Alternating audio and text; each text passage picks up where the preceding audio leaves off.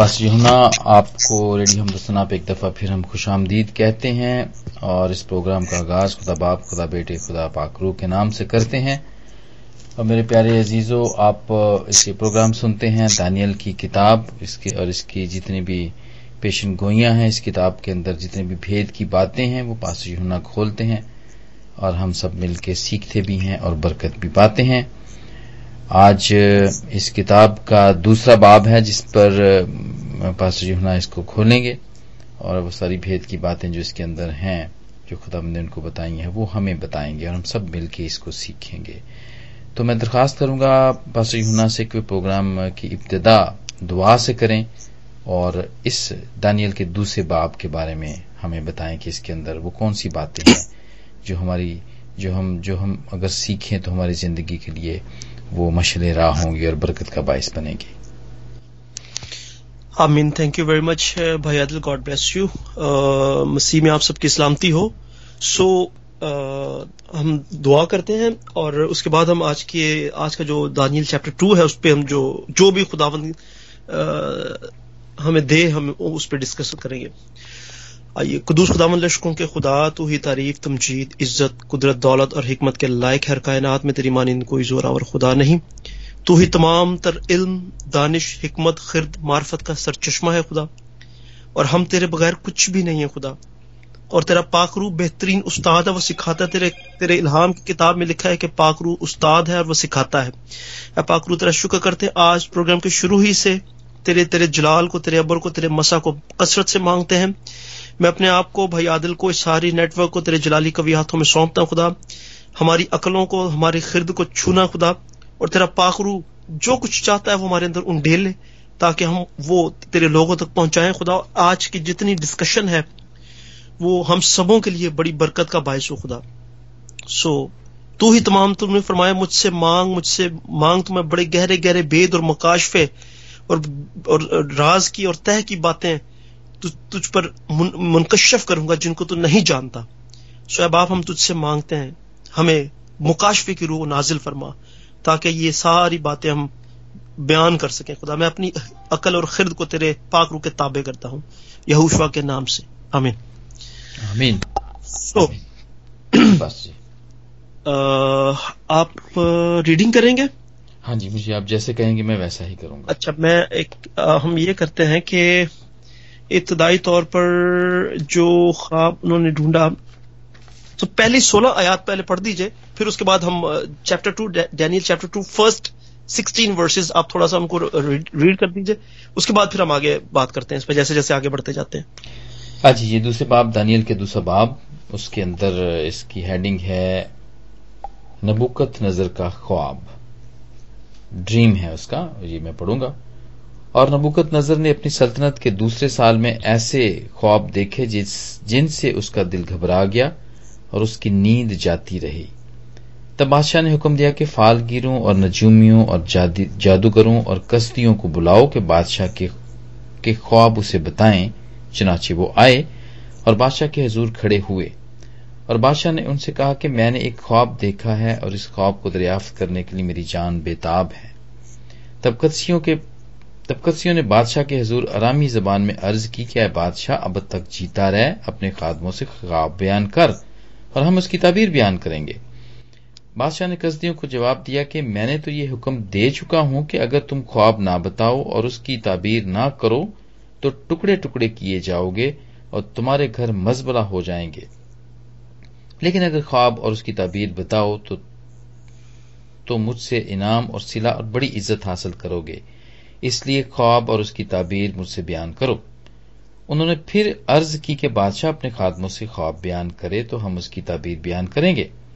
बादशाह ने जवाब दिया, मैं खूब जानता हूं कि तुम टालना चाहते हो, क्योंकि तुम जानते हो कि मैं हुक्म दे चुका हूं, लेकिन अगर तुम मुझको ख्वाब ना बताओगे तो तुम्हारे लिए एक ही हुक्म है, क्योंकि तुमने झूठ और हीले की बातें बनाई ताकि मेरे हजूर बयान करो कि वक्त टल जाए। बस ख्वाब बताओ तो मैं जानूं कि तुम इसकी ताबीर भी बयान कर सकते हो।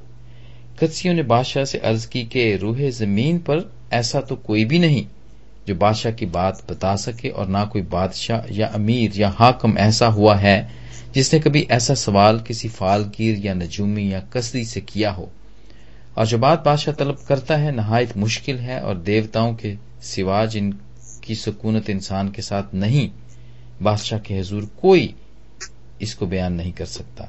इसलिए बादशाह गजबनाक और सख्त कहर आलूदा हुआ और उसने हुक्म किया कि बाबल के तमाम हकीमों को हिलाक करें।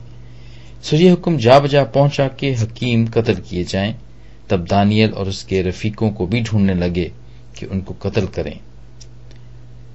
तब दानियल ने बादशाह के जिलोदारों के सरदार अरियोक को, जो बाबल के हकीमों को कत्ल करने को निकला था, खुर्दमंदी और अक्ल से जवाब दिया। उसने बादशाह के जिलोदारों के सरदार अरियोक से पूछा कि बादशाह ने ऐसा सख्त हुक्म क्यों जारी किया।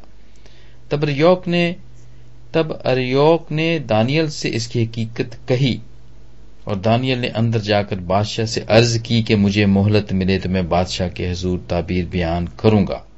खुदा के पाक कलाम की बरकत उसके पढ़े सुने जाने पर हो, आमीन। थैंक यू वेरी मच भाई आदिल, गॉड ब्लेस यू। ये थोड़ा सा इसका इंट्रोडक्शन है, इब्तिदाइया है चैप्टर टू का, कि नबूकदनज़र बादशाह ने एक ख्वाब देखा है जिससे वो बड़ा परेशान है, और उसने अपने दौर के उस दौर के अंदर, क्योंकि ये बाबली तहजीब थी, ये बाबली कल्चर था, ये बाबली बुतप्रस्त लोग थे, देवी देवताओं पर यकीन करते थे। आपको इनकी गुफ्तगू से भी अंदाजा होता है कि उसने अपने अपने और उसने जिन लोगों को बुलाया उन पर भी अगर आप नजर करें तो आपको लगता नजर आएगा कि वे फालगीर, फाल निकालने वाले, जो फ्यूचर बयान करते हैं जादूगरी से, नजूमी, इल्म नजूम के माहिर, जादूगर, जादूगर तो हैं जादूगर, वो देवी देवताओं से राब्ते करते हैं, बद अरवाह से पूछते हैं और वो बताते हैं, और कसदियों को बुलाएं। ये एक कैटेगरी जो कसदी है ना, ये शायद मेरे मेरा ख्याल के फालगिर भी लोगों को समझ आता है, नजूमी भी समझ आता है, जादूगर भी समझ आता है, अब कसदी नहीं समझ आता ये ये कौन लोग हैं। कसदी बाबल का ही एक इलाका है, और ये इनको इसको अंग्रेजी में कहते हैं कैल्डियंस। कैल्डियंस जो हैं ये हाईली लिटरेट लोग हुआ करते थे, जो बादशाह के हुजूर खड़े रहते थे। ये इन्होंने फलसफा पढ़ा होता था, हिकमत पढ़ी होती थी, और इस तरह के अलूम पड़े होते थे जो हिकमत, जिससे इंसान की हिकमत में इजाफा हो। ये हाईली क्वालिफाइड, जैसे आज के दौर में अगर कोई पीएचडी लिटरेट आदमी हो, पीएचडी होल्डर हो, तो हम कहते हैं बड़ा लिटरेट आदमी, भी डॉक्टरेट किया बंदे ने, इससे पढ़ा लिखा, उसकी बात तो रिसर्च ही होती है। तो इस तरह के अपने दौर में ये पीएचडी लेवल के बंदे थे जो कसदी कहलाते थे, और ये कसदी एक इलाका भी है बाबुल के अंदर। कसदियों के ऊर से खुदा बुजुर्ग अब्राहम को निकाल कर लाया, हम पढ़ते हैं हिस्ट्री में।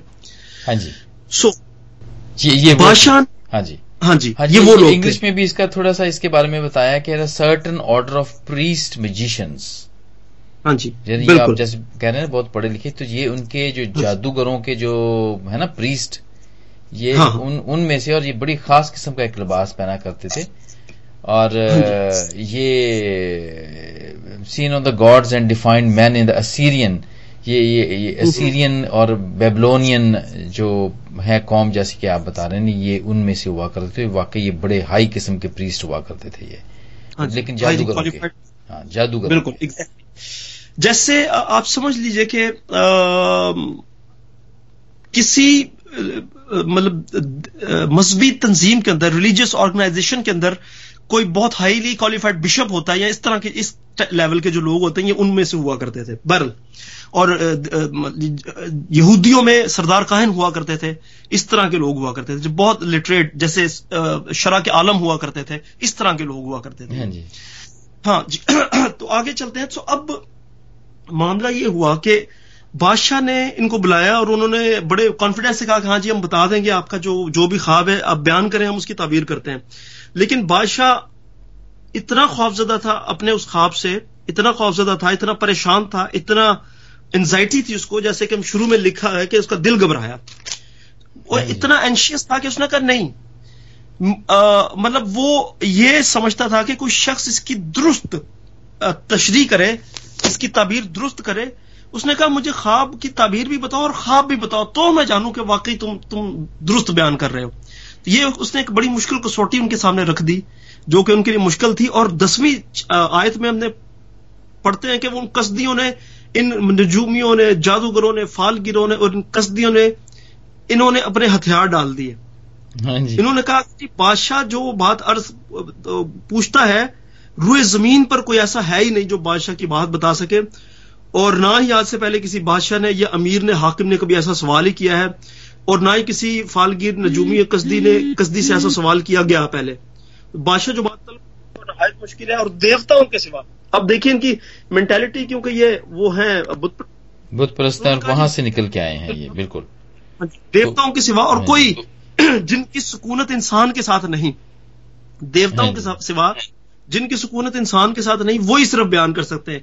यही वजह है कि जब दानियल बयान करता है, तो दानियल जब इस ख्वाब, ना फकत इस ख्वाब को बयान करता है, उसकी ताबीर को बयान करता है, तो बादशाह उसे गिरकर सजदा करता है कि ये कोई देवता है, ये आम इंसान नहीं है। क्योंकि उसके जितने हाईली क्वालिफाइड प्रीस्ट हैं, जादूगर हैं, फालगीर हैं, उन्होंने उसे पहले बता दिया कि जनाब ये तो कोई इंसान तो नहीं बता सकता, ये कोई देवता ही बता सकता है। यानी कि इंतहाई उनका उन, उनके ख्याल में ये बड़ी मुकाम बहुत हाई है उनका, उनका खुदा ही बता सकता है। हाँ ठीक है। तो अब हम आगे चल के पढ़ेंगे, जब दानियल ने ताबीर बयान की तो बादशाह ने उसे सिजदा किया। हालांकि उस दौर में बादशाह को सिजदा किया जाता था, और जो सिजदा नहीं किया करता था उसे कत्ल कर दिया जाता था। ये बड़ा सख्त उस वक्त का बादशाह बड़ा एम्पावर्ड होता था उस दौर के अंदर। सो इतनी बात बयान कर दी तो, और बादशाह ने इस इस जवाब को सुनकर बादशाह इतना गजबनाक हुआ, इसको इतना गुस्सा आया, उसने कहा जितने भी बाबुल के अंदर अहले हकीम है, यानी हिकमत रखते हैं, जितने भी खिरदमंद हैं, हकीम हैं, जितने भी लिटरेट लोग हैं जो बादशाह के हुजूर खड़े रहते थे, उसके मुशीर हुआ करते थे, उसको मशवरे देते थे, उसके एडवाइजर होते थे, उसने हुक्म जारी कर दिया कि इनको कत्ल कर डालो। सारे जो जितने भी हकीम हैं अहले बाबुल के अंदर, जितने भी हकीम हैं, सबको कत्ल कर दिया जाए। अरियोक जो है वो निकला है, वो उसकी उसका जलवेदारों का सरदार है, यानी कि उसका चीफ ऑफ आर्मी स्टाफ जिसको कह लीजिए, या सिपा सलार कह लीजिए, वो है, वो निकला है बाहर। फौज का जो लीडर है वो निकला है बाहर, और वो इस काम में शुरू हो गया, वो ढूंढ ढूंढ कर हकीमों को कत्ल करना उसने शुरू कर दिया। दानियल ने उससे बड़े बड़े तहम्मुल के साथ, बड़ी हिकमत के साथ पूछा है कि क्या बात है कि बादशाह इतना सख्त हुक्म क्यों दिया है। फिर उसने अरियोक ने दानियल को बताया कि एक्चुअली बादशाह ने एक ऐसा ख्वाब देखा है जिसकी वो ताबीर पूछना चाहता है, लेकिन उसने अपने इस इस मुल्क के सबसे हाईली क्वालिफाइड लोगों को भी बुलाया, प्रीस्ट को बुलाया है, जादूगरों को बुलाया है, नजूमियों को बुलाया है, फालगिरों को बुलाया है, बट कोई भी उसकी ताबीर नहीं कर सका, इसलिए बादशाह बहुत गजबनाक है, वो गुस्सा में है। जी। थोड़ा सा हम आगे पढ़ते हैं कि जहां दानियल उसकी ताबीर बयान करता है उससे, बल्कि हम पढ़ लेते हैं इसको आ, इसको आगे सत्तरवीं आयत से पढ़ना शुरू कीजिएगा और तिरतालीसवीं आयत तक पढ़े, बल्कि चौवालीसवीं आयत तक पढ़ लीजिए। हाँ जी, चलो मैं इसको पढ़ने से पहले थोड़ा सा मुझे, मैं इस बात पे बड़ा हैरान था कि ऐसा कभी होता नहीं है। आमतौर पे होता तो ऐसा ही है कि कभी हम हमें कोई ख्वाब, ख्याल या रोया कभी अभी हम आए तो हम भी शेयर करते हैं एक दूसरे के साथ, मीटिंग्स के अंदर करते हैं, अपने पास्टर साहबान के साथ, अपने दोस्तों के साथ, माँ बाप के साथ उठ के सुबह को करते हैं कि हमें रात को ये ख्वाब आया है। लेकिन यहाँ पे जो बादशाह नबूकदनज़र जो बात कर रहा है, ये वाकई बड़ी हैरान कुन बात है कि ऐसा तो दुनिया के अंदर नहीं होता है कि कोई ये कहे जी तूने, मैंने क्या देखा है ख्वाब, तू ख्वाब भी तू ही बता और तू उसकी ताबीर भी तू ही कर। हाँ। और मैं समझता हूं कि ये खुदावंद की तरफ से था, और चूंकि खुदावंद ने खुदावन ने इसको बताया, क्योंकि यहाँ पे ये जो इस, इस, इसके पहले पहले ही जो आयात हैं उसके अंदर जो आगे जाके जब दानियल नबी उसको बताता है कि तूने सोचा था ऐसा कि क्या होगा फ्यूचर के अंदर मेरी हुकूमत के अंदर, तो खुदावन ने तुझे ये बात दिखाई है तेरी कहने की मर्जी के मुताबिक, और ये ये ये चीज तुझे दिखाई है। लेकिन ये बड़ी हैरानकुन बात है, और आज भी मैं ये सोचता हूँ कि जब खुदावन किसी चीज को बांध देता है तो उसको फिर कोई भी नहीं खोल सकता है, खुदावंद का बंद किया हुआ कोई भी नहीं खोल सकता। जैसे कि ये सारे जादूगरों पर आ, वो सारी चीजें खुदावंद ने बंद की हुई थी, देखें, वरना वो तो बड़े खास और स्पेशल लोग थे जो कि वहां पे रखे हुए थे नबूकदनज़र ने, आ, लेकिन जब खुदावंद बंद कर देता है तो फिर उसको कोई भी नहीं खोल सकता। इस बात की तस्दीक इस बात से भी होती है, और ये खास तौर पर खुदावंद ने रखा हुआ था कि दानियल ही इसको खोलेगा, और इसीलिए ये उसने इस चीज को बिल्कुल सादा नहीं रखा। देखिए आप, जब हजरत मूसा जब जाते हैं पहली दफा फिरौन के पास, तो वो अपनी लाठी फेंकते हैं और वो सांप बन जाती है, तो फिरौन जो है वो अपने जादूगरों को बुलाता है, तो वो भी ऐसे ही करते हैं, वो भी लाठी फेंकते हैं तो सांप बन जाते हैं। तो मतलब ये इतनी सादा बात यहाँ पे खुदावंद ने नहीं रखी हुई थी कि कि वो पहले की तरह जो है ना वो अगर ये ख्वाब बता देगा तो वो ताबीर करेंगे जी बादशाह इसका ये मतलब है, ठीक है। लेकिन यहाँ पे बिल्कुल ही एक ऐसी बात है कि जो कि वो कहते हैं कि ये जो देवते हैं वही बता सकते हैं, ये और कोई नहीं बता सकता इनको। तो मैं समझता हूँ कि ये बड़ा ही कभी कभी हमारी जिंदगी में भी खुदावंद ऐसे काम और ऐसी चीजें रख देता है कि जो खुदावंद को पता होता है कि मैं ही इनके जरिए से बता सकता हूँ, कोई दूसरा तीसरा आदमी नहीं बता सकता।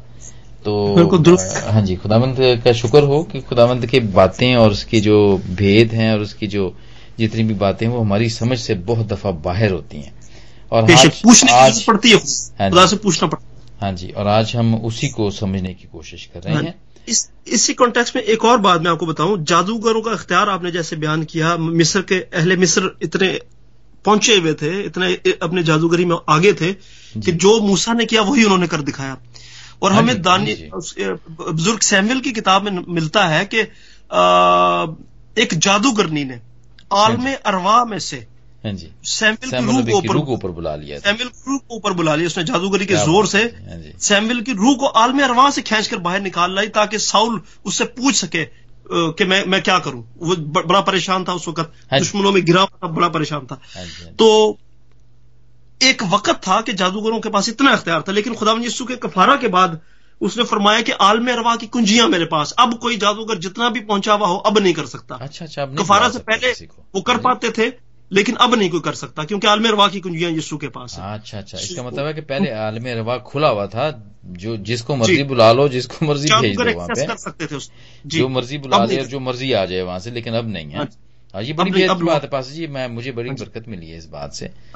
और मैं समझता मुझे अच्छा, मैं अक्सर सोचा करता था कि ये लोग आजकल जो है ना फिरदौस जाने के चक्करों में जो शॉर्टकट जिन्होंने बनाए हुए हैं, और मैं अक्सर ये सोचा करता था कि ये कोई उनको बुलाता क्यों नहीं है, जैसे ए, साउल ने जादूगरनी से कहा और जादूगरनी ने साउल की रूह को ऊपर बुलाया। तो मुझे ये होता था कि कोई यार ये जिन्होंने अपने आप को शॉर्टकट मार के गए हैं जन्नत में, उनको बुला के पूछें कि आया वो वाकई जन्नत के अंदर हैं या कहीं और हैं।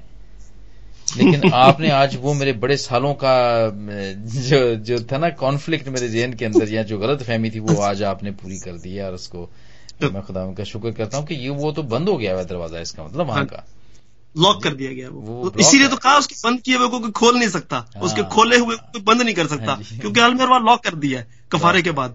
हाँ, जो खुदावंद के पास है, अब कोई फिर वो अब गड़े वाली बात है, वो ओके करे। उसने कहा ना दरवाजा मैं हूँ, दरमियानी जो मुझसे गुजरे गुजर के जाएगा वो वहां जा सकता है वरना नहीं। हाँ, और मेरे ख्याल ये वो गड़े की जो बात है ये वही है ना भी लाजर और वो अमीर आदमी की बात है कि ना वो गड़े के उधर जा सकता है, ना वो उसको पानी पिला सकता है, और ना वो अपने आग से और वो तकलीफ से निकल सकता है। है जी, जो खुदाम जी ने दी थी बड़ी भेद की बात खुली है पास जी। खुदाम का शुक्र हो, खुदाम आपको और भी बरकत दे। This is great. चले मैं इसको आगे बढ़ता हूँ और दूसरे बाब की सत्रहवीं आयत से मैं इसकी तिलावत करना शुरू करता हूँ। तब दानियल ने अपने घर जाकर हननिया और मिसाइल और अज़रिया और अपने रफीकों को इतला दी ताकि वो इस राज के बाब में आसमान के खुदा से रहमत तलब करें कि दानियल और उसके रफीक बाबल के बाकी हकीमों के साथ हलाक ना हो। फिर रात को ख्वाब में दानियल पर वो राज खुल गया और उसने आसमान के खुदा को मुबारक कहा। दानियल ने कहा, खुदा का नाम अबद तक ताअबद मुबारक हो, क्योंकि हिकमत और कुदरत उसी की है। वही वक्तों और जमानों को तब्दील करता है, वही बादशाहों को माजूल और कायम करता है, वही वही हकीमों को हिकमत और दानिशमंदों को दानिश अनायत करता है, वही गहरी और पोशीदा चीजों को जाहिर करता है, और जो कुछ अंधेरे में है उसे जानता है, और नूर उसी के साथ है। मैं तेरा शुक्र करता हूं और तेरी सताइश करता हूं। आमीन। नहीं, पढ़ते जाए पढ़ते जाए। मैं तेरा शुक्र तो करता हूँ और तेरी सताइश करता हूँ, ऐ मेरे बाप दादा के खुदा, जिसने मुझे हिकमत और कुदरत बख्शी, और जो कुछ हमने तुझसे मांगा तूने मुझ पर जाहिर किया, क्योंकि तूने बादशाह का मामला हम पर जाहिर किया है। और चौबीसवीं आयत में है, पस दानियल अरियोक के पास गया जो बादशाह की तरफ से बाबल के हकीमों के कत्ल पर मुकर्रर हुआ था, और उससे यूं कहा कि बाबल के हकीमों को हलाक न कर, मुझे बादशाह के हजूर ले चल, मैं बादशाह को ताबीर बताऊंगा। तब अरियोक दानियल को शाताबी से बादशाह के हजूर ले गया और अर्ज की कि मुझे यहोवा यहूदा के असीरों में से एक शख्स मिल गया है जो बादशाह को ताबीर बता देगा। बादशाह ने दानियल से, जिसका लकब बेल्तशज़र था, पूछा, क्या तू इस ख्वाब को जो मैंने देखा है उसकी ताबीर को मुझसे बयान कर सकता है? दानियल ने बादशाह के हजूर अर्ज की कि वो भेद जो बादशाह ने पूछा हुक्मा और नजूमी और जादूगर और फालगीर बादशाह को बता नहीं सकते, लेकिन आसमान पर एक खुदा है जो राज की बातें आश्कारा करता है और उसने नबूकदनज़र बादशाह पर जाहिर किया है कि आखिरी अयाम में क्या वकू में आएगा। तेरा ख्वाब और तेरे दिमागी ख्याल जो तूने अपने पलंग पर देखे ये हैं, ये हैं। अच्छा, एक एक मिनट पॉज लीजिए जरा, इसमें थोड़ी सी इसको हम डिस्कस करके आगे आते हैं, फिर हम इस रोया को शुरू करते हैं। अब देखिए सत्तरवीं आयत में एक बड़ी खूबसूरत हमें बात मिलती है। दानियल के ईमान का हमें लेवल नजर आता है। यहाँ पर दानियल ने अरियोक अरियोक जो उसका सिपा सलार है उससे पूछ लिया कि भाई बादशाह क्यों इतना परेशान है। उसने कहा जी मैं बादशाह, मुझे मोहलत दे। सोलहवीं आयत में उसने लिखा कि और दानियल ने अंदर जाकर बादशाह से अर्ज की कि मुझे मोहलत मिले तो मैं बादशाह के हजूर ताबीर बयान करूंगा। तब अच्छा, इतना कॉन्फिडेंस, इतना ईमान है दानियल का कि अभी उसने खुदा से दुआ भी नहीं की, पूछा भी नहीं और उसको पता भी नहीं कि क्या ख्वाब है, लेकिन उसने पहले ही कह दिया है पहले ही कह दिया कि तू मुझे मोहलत दे, मैं बयान करूंगा। कितनी जी। और फिर अस्सीवीं आयत में हमें जाके पता चलता है, तब दानियल ने अपने घर जाकर हननिया और मिसाइल को इतला दी ताकि वो इस राज के बाब में आसमान के खुदा से रहमत तलब करें, यानी कि दुआ करें। अभी वो घर जाके फिर उसने अपने बाकी जो उसके यहूदी भाई थे उसके साथ जो कहते थे उनके साथ कहा चलो आओ बैठो यार, दुआ करें, खुदा से ये पूछे, रहमत तलब करें, खुदा से पूछे। उसका उसका कॉन्फिडेंस देखें। मैं इसके इस बात से बड़ा मुतासिर हूँ, दानियल को खुदा ने ऐसे नहीं इतना बढ़ा दिया इतना। और इस असीरी के दौर में भी वो दिन में लिखा है, कलाम में लिखा, तीन बार यरूशलेम की तरफ मुंह करके, खिड़की खोल के हैकल की तरफ मुंह करके दुआ किया करता। हालांकि मना था मना था कि जो कुछ देखा जाता वो शायद मार दिया जाता, लेकिन हाँ, इससे अपनी जान की फिक्र ही कोई नहीं है। जब हम हमारा रवैया ये होता है कि हम अपनी जान को यीशु के हाथों में देके बेफिक्र हो जाते हैं और फिर हम उसे मुकम्मल तौर पर उसके अपने अपने आप को उसके हाथों में देते हैं, फिर हमें पता होता है। यीशु नासरी जब बदनी जहूर में जमीन पर थे, जब वो लाजर की कब्र पर गए तो वो कहते हैं खुदा मुझे ऐ बाप मुझे तू मुझे पता है कि तू हमेशा ही मेरी सुनता है। ये हाँ, है हाँ, ईमान का लेवल, ये है कॉन्फिडेंस, ये है कॉन्फिडेंस, बहुत ईमान होना चाहिए। हाँ जी जी पास जी, यहाँ पे एक छोटी सी ब्रेक लेते हैं, ब्रेक के बाद फिर दोबारा से सिलसिले को जोड़ते हैं। और मेरे प्यारे अजीजों, आप भी हमारे साथ रहिएगा। इसके बाद हम दानियल की इस बाब की बाकी बातों को भी हम देखेंगे कि वो किस तरह हुई। आप हमारे साथ रहिएगा।